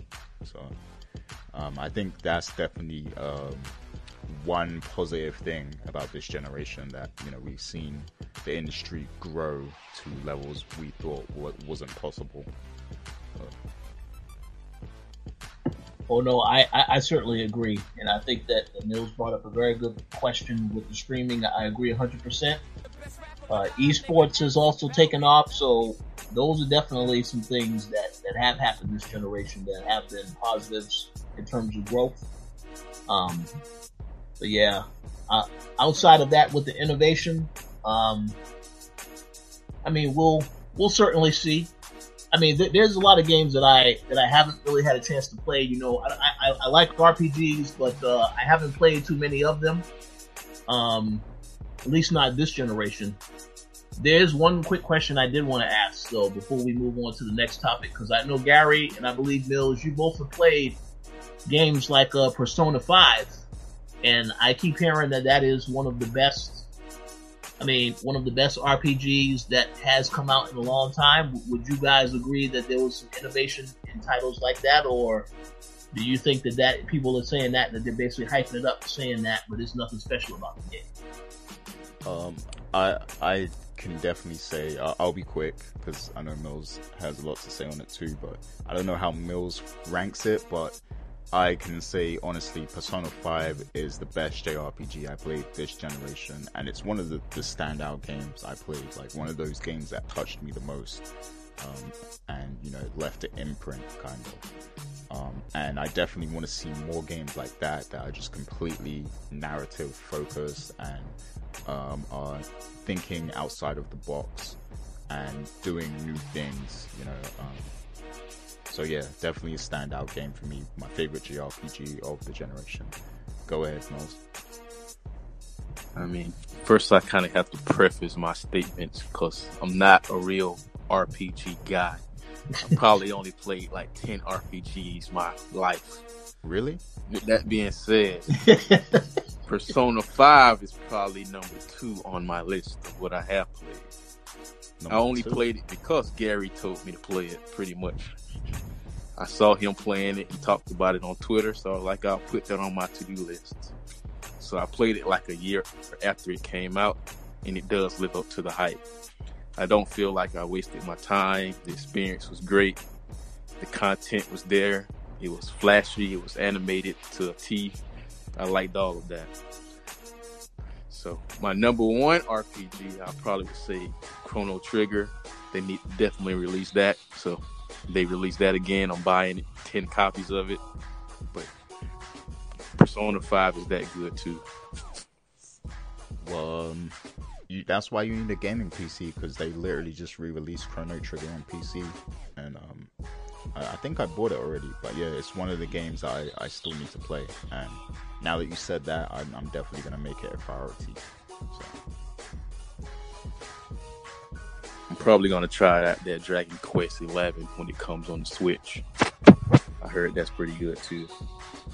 Yeah, that's that's definitely a good game, but I I would I wouldn't say it's any better than Persona five. Um, some people do have it as their favorite J R P G this generation, but I, I don't think it's as good as Persona five. Damn, yeah, that's that's that's uh. Well, well, we'll see about that. Hopefully, uh, Square Enix uh, don't take that personal, Gary. Yeah. All right, cool. Well, uh, two other quick topics to get into. Um, it's all about this next the coalition. Yeah, yeah. This is about the coalition. So, obviously, I do feel as though this is a story that you you guys definitely can talk about. As Gary, you are the co-founder Uh, of the website. You know, you, Cap, Mills, you, you have been around the longest. I, I didn't join the site until a year later, and next year will be actually be my ten year anniversary. So how about you give everybody listening, for those that don't know, the story as to what how the coalition got started? Um. So, I mean, Cap definitely has the best story here, but if you want me to start, I can set it off. I don't know. Well, well, yeah. Cap, Cap could go ahead and, and start the story. Okay. Um, I mean, yo, man, this is, uh, first of all, you know, being ten years into this is an amazing, amazing feat. And so, you know, I think everyone deserves, you know, uh, uh, a round of applause. Let's just pretend like we got sound effects on this show, you know, and and just, you know, carrying, you know, the torch on this on this show. It's, it's amazing. Um, the way the way the show, the way the coalition started in general was because we, you know, to be honest, the coalition started was as a rebellious act. Um, we actually started a site called Analog Hype um, a very long time ago, and we started it because we were on a site called Boxden, and we felt like we were bringing that, that site so much traffic into the game section, and we had a core group of people who always just, you know, chilled and talked online, and it was just a really big community Um, in the gaming section on that Boxden site. And so we just all decided, well, we, we doing all of this. Let's just create our own site. We bringing all this traffic in. And so we created our own site and called it Analog Hype. And uh, I think something happened with Analog Hype to where, you know, a group of people felt like they can run the site a little bit better than we could. And so they kind of did a coup and they took the site and and went off and did their own thing with it. And so a group of people, you know, kind of was like, well, we don't like their vision for where uh, they want to take video games and video game journalism. We like the vision that we had. And so that group of people was me and Gary and Ed and a few others. Um, Drew, can't forget Drew. And, and, and we just decided to make our own site. We called it The Coalition. We built the site in one day. And we started putting articles out, and we knew we had to work our ass off. So we just started putting out so many articles. We was putting out at least five articles a day. I remember banging out articles. Then we started putting out podcasts. This is before podcasts was cool, you know? Now podcasts are cool. And it was just, it was just amazing, man. We went to E three. We went out to game conferences and started t- chilling with developers, and you know, it was just, it was, honestly, man, it's been a, a wild ride, and, and the Coalition has been the bedrock to so many careers. You know, there's so many writers that have come here and have went off and created their own careers, you know, in this industry, and I think that's amazing in itself. Um, you know, even me, you know, I could say, you know, if it wasn't for the Coalition, I wouldn't be in the position I'm in, I'm in today. I wouldn't have done a lot of the things that I've done, you know, in, in, the, in these few in these, in these years that follow. So, Coalition has really been the bedrock to so many careers, and, and honestly, man, I think it's going to continue to be great, you know. And I have to take tip my hat off to Gary and and and, and Rich and. Uh, Tony and all everyone who's working on the site now, you know, for, you know, uh, putting in the work and, and continuing and, and carrying that torch, because uh, it's uh, it's very important. You know, it's gonna continue to do what it's always been, been doing. So that's uh that's a short version of this story. Of course, there's more, but you know, I feel like definitely want to hear from you guys. Yeah, Gary and Mills. Yeah, I'm sure Gary can add in to, to more of the origin about the very beginning.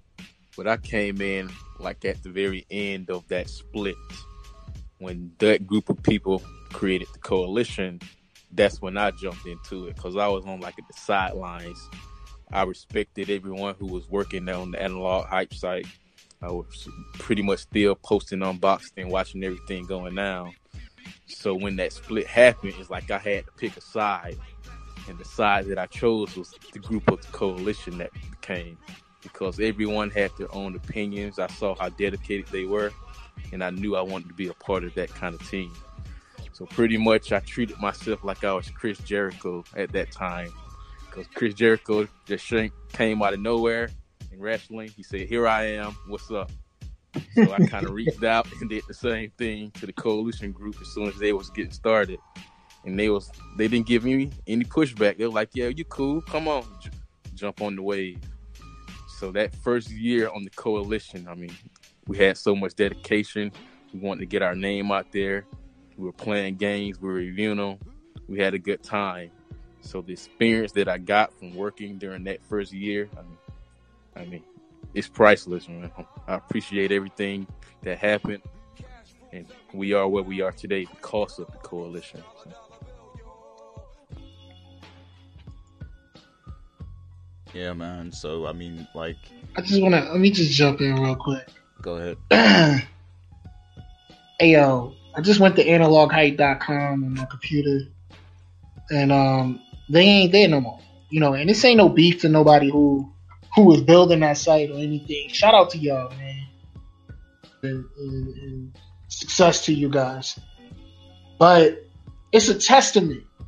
You know, there were a lot of sites that started around the same time we did. A lot of sites, man. And we still here.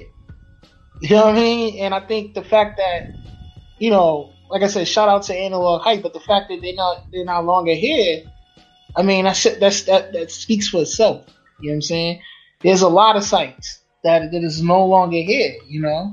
And so, you know, I think that's a testament to us and our core and, and what we built as a culture with the site, man. So just just just want to sh- uh, point that out. Yeah, that, that's true, man. Like, we, we, we've come a long way. A lot of uh, sites checked out, you know. Um, but yeah, we, we're still here. Um, and, you know, that's why that's why I enjoy keeping the legacy alive, because we achieved a lot. So I, I definitely want to keep people educated on that. You know, I don't want people to forget that we were ever here, because we, we did a lot in our time. Um, so, yeah. Um, so as for my origin story and, you know, how uh, my story fits into things. So I was uh, posting on Boxden too.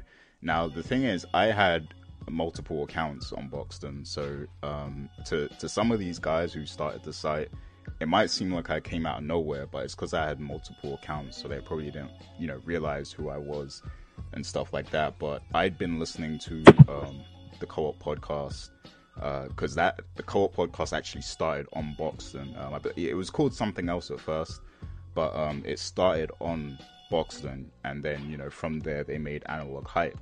And when they made the jump to Analog Hype, uh, they also had forums there. And, you know, I was posting every day on the Analog Hype forums. And that's how, you know, I got noticed. And um, because I was posting so much and I was so dedicated to the movement and everything, they uh, it was actually Edward V. He invited me on one of the episodes of the Co-op. And from then on, I was just part of the team. Like, you know, it was like a natural kind of progression. Um... And then when the split happened with Analog Hype, I became, you know, one of the co-founders of the Coalition, because, you know, that was the, the next step in the legacy at that point. So, yeah, uh, and I can say that the Coalition has been a big part of my, my personal growth as well. Uh, I remember that particular year when we started in two thousand eight, like, I was going through a rough year. Uh, my, my grandma had passed away. I was I was uh, in hospital for a long time because of sickle cell. Um, so I was going through a lot, and um, the Coalition definitely helped to uplift me. It kept me motivated. It gave me something to kind of channel all my energy on. And yeah, uh, th- that's why I'm still here today doing this, because, like, it's definitely helped. Uh, you know, it's helped my personal growth as as a person. So. Um, I, I'll forever be grateful to to Anthony and everyone else who, you know, started the site with us, and everyone's contributions. Um, I, I love seeing how, you know, we've influenced the industry. Like, we have people writing at I G N and Upload V R, Shack News. You know, we have people who have moved on to do great things in the industry. So, you know, that. that says it itself. You know, the Coalition is, is, is definitely one of the most important independent uh, media brands in gaming. So there you go. Damn, that, that, that last that last line he said, man, that, he said that was some some power to it. Yeah, yo, man, I'm about to throw more hype. I'm about to throw more fire in the gasoline. So, uh oh. More gasoline to the fire, I guess. But be honest with you, man, we had a lot of people jealous of us too, man. You know, I feel like now's the time. You know, it's been years, and it's it's now everybody's past it. But I definitely want to just say, yo, like, people were very jealous of our success. You know what I'm saying? Like, people were super jealous of our success. There was a time where, you know, people were so jealous they actually took out advertisements with my face on it. You know, dissing the Coalition, you know, and, you know, as a funny move and, like, as a joke, as a prank, you know. And so, yeah, I remember that. That was that was messed up. Like, especially, yeah, man. I, I don't know. If, I don't know if you remember, but we were actually planning something big with Torrance at the time, and, like, you know, uh, us and that other party, they were like, we were all involved in trying to build, but then they did that. And that just messed everything up. So, you know. Yeah, it was it was crazy. And then we we won awards. Let's let's pat ourselves on the back for that. We won in our first year out. We won a Black Weblove Award. Mm-hmm. Our first year out, you know, and this is huge. You know what I'm saying? Like we were we were really doing some big things, man. And so it was just a it's just an honor, man, to to really be able to uh, work with you guys, man. And I honestly feel like, you know, sky's the limit. Like we need to. Think, start thinking about Coalition four point oh, because I know we went through several iterations. so, oh, yeah. You know, and really just think about the future, man. And I think that, you know, everybody who's worked really hard, you know, nobody, and I want I want everybody to realize, you know, with the Coalition as well, like everybody has put their skin in the game with this website, meaning like, even though people were able to create careers off of the Coalition, the Coalition was a big non-for-profit. Let's just be honest right now. You know what I'm saying? And what I mean by that is like all the money we generate from this website has gone back into, you know, back into making the community better, back into making sure that we had coverage at some of the largest uh, gaming conferences around, back into making sure the site was up. You know, there's a lot of things that, you know, a lot of writers put skin in the game. You know what I'm saying? And I just want to tip my hat to all you guys who use this as a as a way to propel your careers. You know, because you did it the right way. You know, even me and even me and um, there's a brief period when me and Rich was in California living together. Oh yeah. Uh, you know, when we was in Silicon Valley building a gaming website because because of my experience with uh, the Coalition. You know? You know, we had fun, we we spent the whole damn summer out there, you know. Oh yeah. So it, that was awesome. It's a lot of history, man. A lot of history, man. I remember our first E three, bro. With Randy, with uh with, with, with Seven Dog and Swift.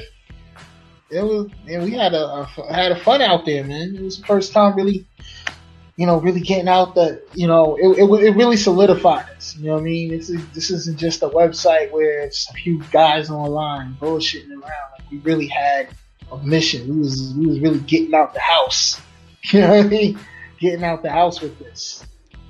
So, you know, I'm glad. You know, shout out to David. Shout out to everyone, man. He was just really part of this. A lot of people have come and gone too. Man, we had some really crazy hires, bro. We had some nutcases we done hired, man. Like, I remember we had, we had some nutcases, man. It was fun, though, man. It was fun, you know? Like, we always had fun. Anytime we had a bad employee, man. that shit was, that shit was insane. Whenever we had a bad employee, maybe y'all made me fire. I mean, I remember doing that. Oh, yeah, I remember that. Yeah, Mills is the Mills is the cleanup man. You know what I mean? Mills got to go clean that shit up. Like, I don't yeah. know. His, his services are no longer no longer needed.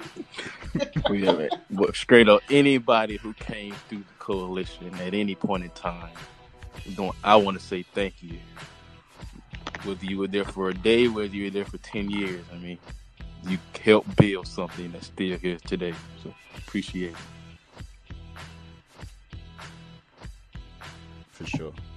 Absolutely. I agree one hundred percent. Um, well, sit, well, well, you know, since, since you already touched on it, I, I was going to ask uh, if you guys had, had any other memories you, you wanted to share. Yeah, um, like the, the last uh, discussion point was basically what's your best memory, you know, with the Coalition. So, I mean, perfect segue into it. Yeah. Um... I yeah, so I, I, I do have uh, a few quick ones I want to mention, and then and I'll go I go to you guys. Uh, obviously, um, I I know I you know the first opportunity I had to go to E three, and that of course was thanks to the Coalition, because uh, I I've always been someone that I saw this convention, I was curious, you know, what it would take to get to this convention. It's always a dream that I had to attend. And really cannot really uh, overstate just how much your life will change uh, well, how how much my life has changed just by joining the website and being affiliated with a lot of great people, uh, friends for life. But going to E three as well, you know, because E three, essentially, whenever we go to E three, that is our opportunity. You know, I know it, it, a lot of people will go to E three with the mindset, yeah, I want to go check out the games. I want to go play some games. But really, when I go to these events, it is to connect with uh, people who I consider my second family, because I only see them but a few times a year, if I'm lucky. And I know with Gary living out in the U K, and I'm living in Atlanta, Georgia right now, it's uh, definitely won't see Gary that often. So whenever I get an opportunity to go to E three, I always enjoy it. And I do recall the first time I went, it was an excellent experience. Uh, getting, you know, obviously, um, I believe we were staying at, uh, I forget what hotel it is because it has been remodeled now. But we did have an experience on this trip because if I recall... the Clarion. That's yep. it, the Clarion. Clarion, yeah. Clarion. yeah, the Clarion. Well, not, now it's another, it's another hotel now. They, they've remodeled it. The last time, uh, that, you know, I was at E three, I saw. Uh, but that hotel uh, was interesting. I will say that much. But what I do remember is that first time we went there, it just so happens that uh, I believe it was the van, when we were leaving E three, we got on the exact same van, and it just so happens that Analog Hype was staying at the same hotel and leaving to go to the airport at the exact same yeah, that time. Was, that was an awkward-ass ride back to the airport. Yeah. That was an awkward-ass ride back to the airport. Oh, yes. Yes. See, this is the days before Uber, when everybody had to get Supervan and shit. You know what I mean? Oh, yeah. I, I I remember that. That was interesting. You know, I didn't know all of the history of what happened with Analog Hype, so I had to learn some of this stuff. But that, that was uh that was interesting. um, one other one other memory that I did want to mention, then I'll, I'll move on to somebody else, is uh, I do recall when I first joined the website. Um, I believe that uh, you know, I was on the site for I think about a week, and then.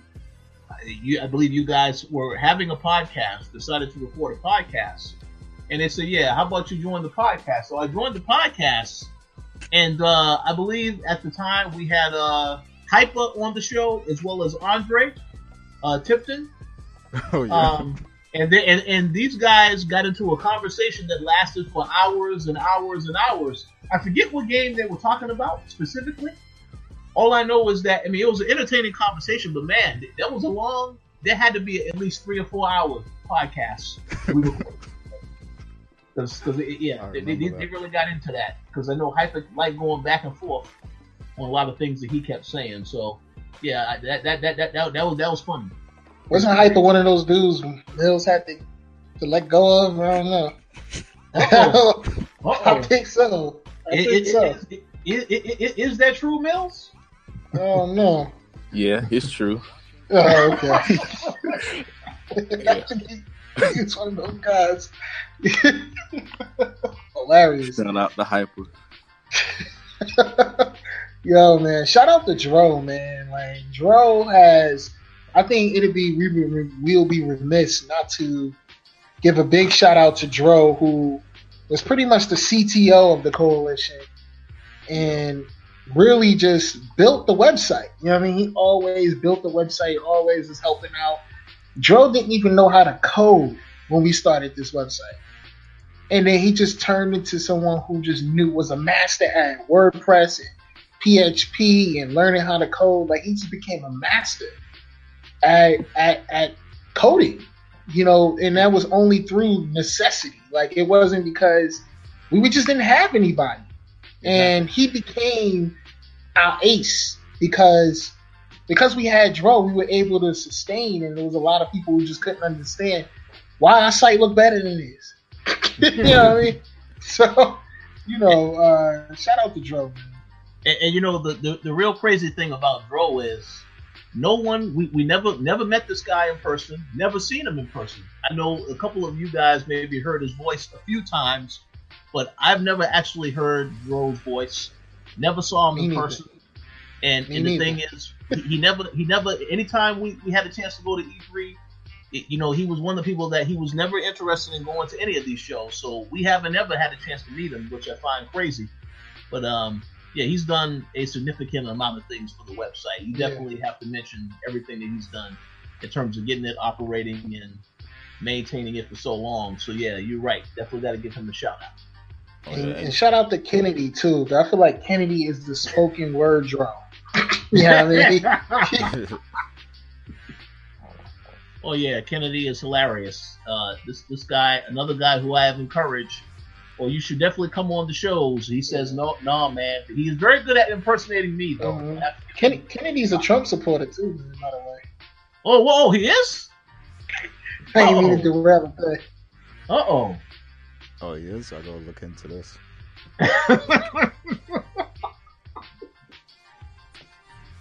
That's crazy. I didn't. I didn't know that. Though, so I, I gotta ask him about that one. But um, yeah, you know, yeah. There's, there's been a lot of great experiences. I, I have to see if I can think of any other ones. I'm gonna go to you, Gary. If you had any other memories you wanted to to mention in regards to the Coalition. Oh man, like there, there's so many. Uh... great memories like uh, that we had, like, because this was like a brotherhood, like we all grew together, like there's so many stories. But um you know, I obviously I have to I've, I've probably talked about this before, but I have to mention that first E three I went to, like it was a life-changing thing. Um it was like it, it was me, Anthony, and um Seven Dog, aka Randy. Um so shouts to him too, because you know he uh, put a lot of funding behind the uh, the Coalition when we originally started and everything, so big shouts to him. But um yeah, that that first trip to E three was life-changing. um I know like Cap and and Seven Dog, they probably thought I was a weirdo because because of the culture difference, like you know, with me being from England and um you know obviously Uh, they're in the U S and everything, like they probably thought I was a weirdo at first, but then you know we, we got used to each other after a while and it was cool. Um, and you know we, we we built a lot of relationships with other people there and everything. And you know, off of that trip I also met my, my father, so that was you know a huge uh, that that will always be like a huge moment in my life, like that first E three. Like it was my first time traveling alone, first time going to E three, first time feeling like I, I, I fit in somewhere, and um, first time meeting my, my dad. So that was like a life de- defining moment for me. So uh, that I definitely have to say that, you know, as my best memory. But there's been so many, so many great moments throughout the Coalition's history. Yeah, absolutely. I agree. Uh, How about you, Mills? Did you have any other moments you wanted to share? Yeah, there are definitely a lot of moments, but two moments particularly stand out during that E three where we stayed at the Clarion.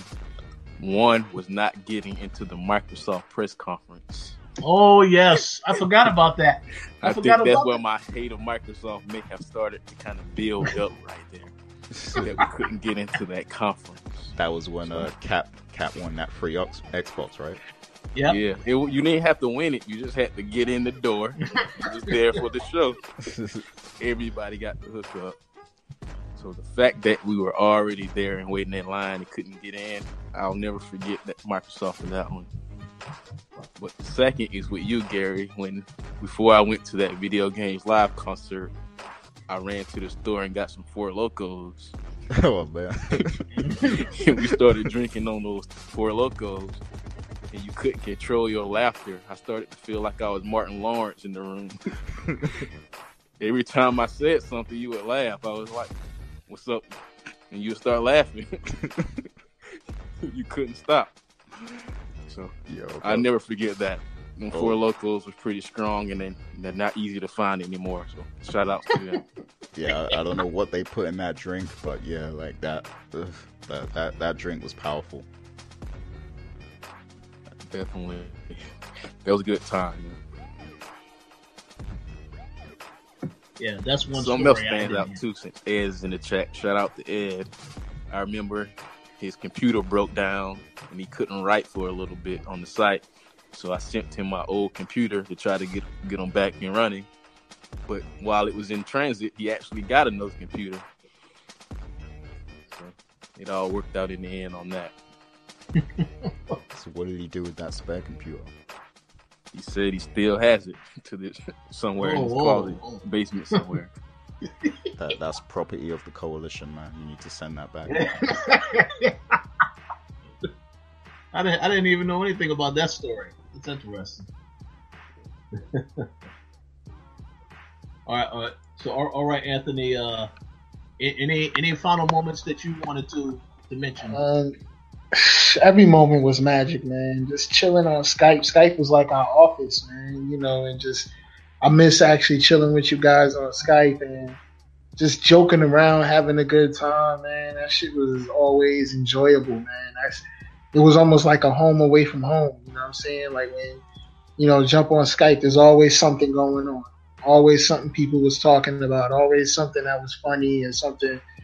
And then I remember the days where we would just have chats where we didn't have shit going on. We didn't have a podcast. We didn't have a meeting. We was just in the chat, just on the on Skype. And just, you know, Ed would jump in and say, "Is this a meeting? What are we in here for?" And then he'll just hang up. And then he'll come back later. Because we would just have, you know, we just sit up there shooting the shit, man. So, yeah, it was like a brotherhood, man. And we had a few women in the, in the team, too. Of, You know, um, and we got women on the team today. Shout out to Dana, you know, and um, and then um, Tatiana. Tatiana. Tatiana. Yeah. But even in the past, I think we had some women on the team who probably came and went when they saw it was they didn't like our environment. So, you know, it was uh, this is before the before the new new climate we in. You know what I mean? So, you know, it's just it's just uh, we have fun, man. We had fun, man, and I think I'll never forget any of that, you know, and I think we just, I would love to recreate that, man. I think we, we need to, not even just for video games, but just as brothers, man, you know, you know, we definitely need to all get together occasionally, either be online or even in person, and really just shoot the shit, man, and really just talk about, you know, life and how we gonna make it to the next level, man. So every moment was memorable to me. You know, every moment was a fun moment. Um, the first E three, uh, all the conferences, even the conference recaps. You know, we always had fun, man. Even even the guys who were at home during E three, they always it was just exciting, man. So shout out to everybody, man, who's always part of this movement, man. And uh, you know, you definitely made memories, and if it wasn't for you guys, I wouldn't be who I am today. So, thank you. Thank you too, man. I do have an, an additional memory that I just remembered. Um, Uh-oh. There, like, there was this, this one time where the site just went down, like, completely. There was some something went wrong with the server, and it just shut down.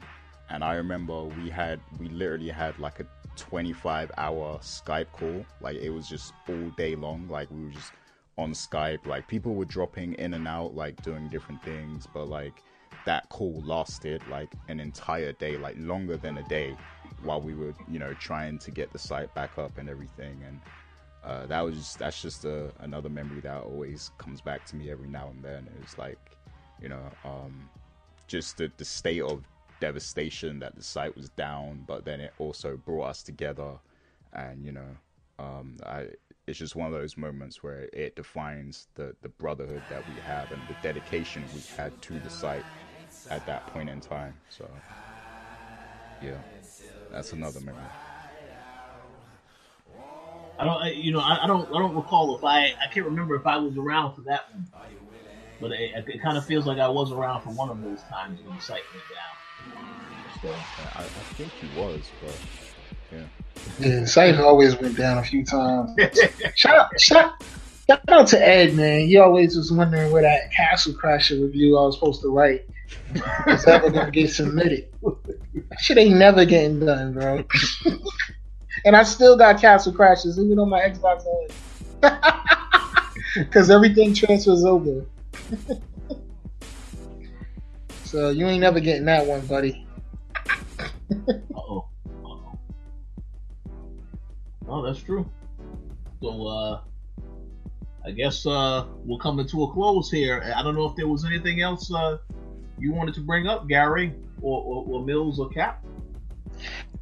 I mean, we need to talk about, you know, really, you know, where, where the site is going, you know, and I think we need to have a discussion, man, about, you know, putting a gaming podcast on. You know, as people don't know, like, I do have a podcast network. And so mm-hmm. we need to have some discussions about putting, the, you know, the podcast on my network, you know, and hopefully being able to create more exposure for the, for the, for the Coalition podcast, the co-op podcast. Uh, I, I agree one hundred percent with that.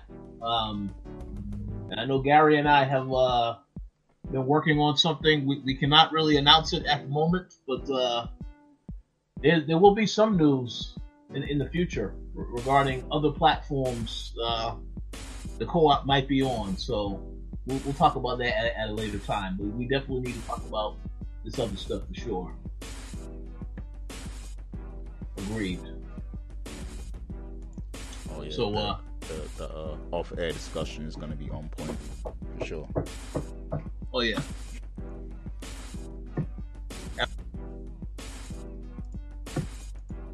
So with that said, I think that I think that does uh, conclude our show for today. Uh, I definitely want to thank everybody for listening. Um, I do want to give a shout out to everyone that is a part of the Coalition team, and I just wanted to make a, a one thing known. Uh, yes, t- today was an anniversary special, but we are going to continue to have the anniversary going on because there are a ton of other people that have expressed interest in coming back on the show. So we are going to have David Jagno return. We're still trying to get the schedule worked out. We're definitely going to have others, including Dana, uh, uh, J J, and pretty much uh, Tony as well, and others will still be on the show. So make sure you stay tuned for that um, because uh, we're trying to work out all that scheduling stuff now. But I definitely want to give a shout out to Mills and Cap for joining us today because, uh, yeah, I thought it was, I thought it was excellent discussions all around, and I appreciate them taking the time to come back and relive uh, everything that we've experienced so far with the Coalition. It's uh, definitely a uh, life-changing uh, moments. Yeah, it was definitely good to be here. I'm glad I could be a part of the Coalition and work with you gentlemen, and just want to say happy Veterans Day to all the vets out there too. You know, thanks for your service. I appreciate it. Absolutely. Yes. Happy Veterans Day indeed. And thank um, you for your service. Oh, whoa. Whoa. Yes. Thank you very much. Thanks. All right. So final shout outs. Uh, How about you go first, uh, Anthony? Any shout outs, any plugs you wanted to uh, mention? Um, just shout out to everybody. You know, listen, I got a new podcast called Leaders Create Leaders. Uh, just launched on every platform, Spotify, um, Google, Apple. Um, it's called Prudential Presents. So if it doesn't say Prudential Presents in the front of it, it's not the right one. So Prudential Presents Leaders Create Leaders. Go listen to it. Um, it's hosted by Gerard Adams, who's the founder of Elite Daily. You know, years ago, like maybe like two, three years ago, he sold it for fifty million dollars. Um, I was thinking we could do the same thing with Coalition, so stay tuned for that. Um, only halfway joking. But shout out to, you know, everybody. So go listen to that podcast. Shout out to all the, all the fans, all the, the listeners, all the, you know, people who are writers on the Coalition. And yeah, that's it. Absolutely. Uh, how about you, Mills? Any other shout outs that you want to give? No. Just want to shout out once again everyone who ever came through the Coalition. Big ups to you. And just the gaming community as a whole, you know, there's a lot of mess going on in the world, but gaming itself is, is something that's kind of bringing us together. It's supposed to be something we can use, you know, as a peace offering. So let's kind of keep gaming, you know, nice and positive. Let's keep all the bullshit out of the way, and let's just keep gaming. I agree one hundred percent with what you said, and I could not have said that any better than the way you said it. So I agree with that one hundred percent. uh, all right, Gary. Now the floor is yours for uh, shout-outs. Yeah, so I want to uh, shout out a few people from Patreon. That's um, M. Collins, Mauricio Aguilar, Himdil, Fergus Mills, Miguel, Antonio Rogers, and Sean Gority. Uh, big thanks for your continued support, and uh, definitely uh, look out for more content coming soon. Uh, we are definitely uh, having discussions behind the scenes about uh, the future direction of things, you know, and, and uh, where we're going to take things in, in two thousand nineteen. So definitely expect some changes and uh, some new types of content, and you know, some new variety. Um, So we, we thank you guys for continuing to support us, and thanks to everyone who joined in the chat today also. Uh, I saw Edward in there. Uh, shouts to Daniel Lawson, Robert Uphold, uh, Christopher Hart, and, um, and Reggie as well. Um, so big shout-outs to you guys. Thanks for, you know, um, getting involved with the discussion and everything. And big shout-outs to the, the whole Coalition team, you know, past and present. Uh, because you've all been a part of this amazing journey, so thank you to everyone. Absolutely, yes, thank you to everybody, and uh, we thank you all for your continued support, listening to the show. Um, hope that you all have a great rest of the weekend as well as the week, and we will talk to you all next week. Peace.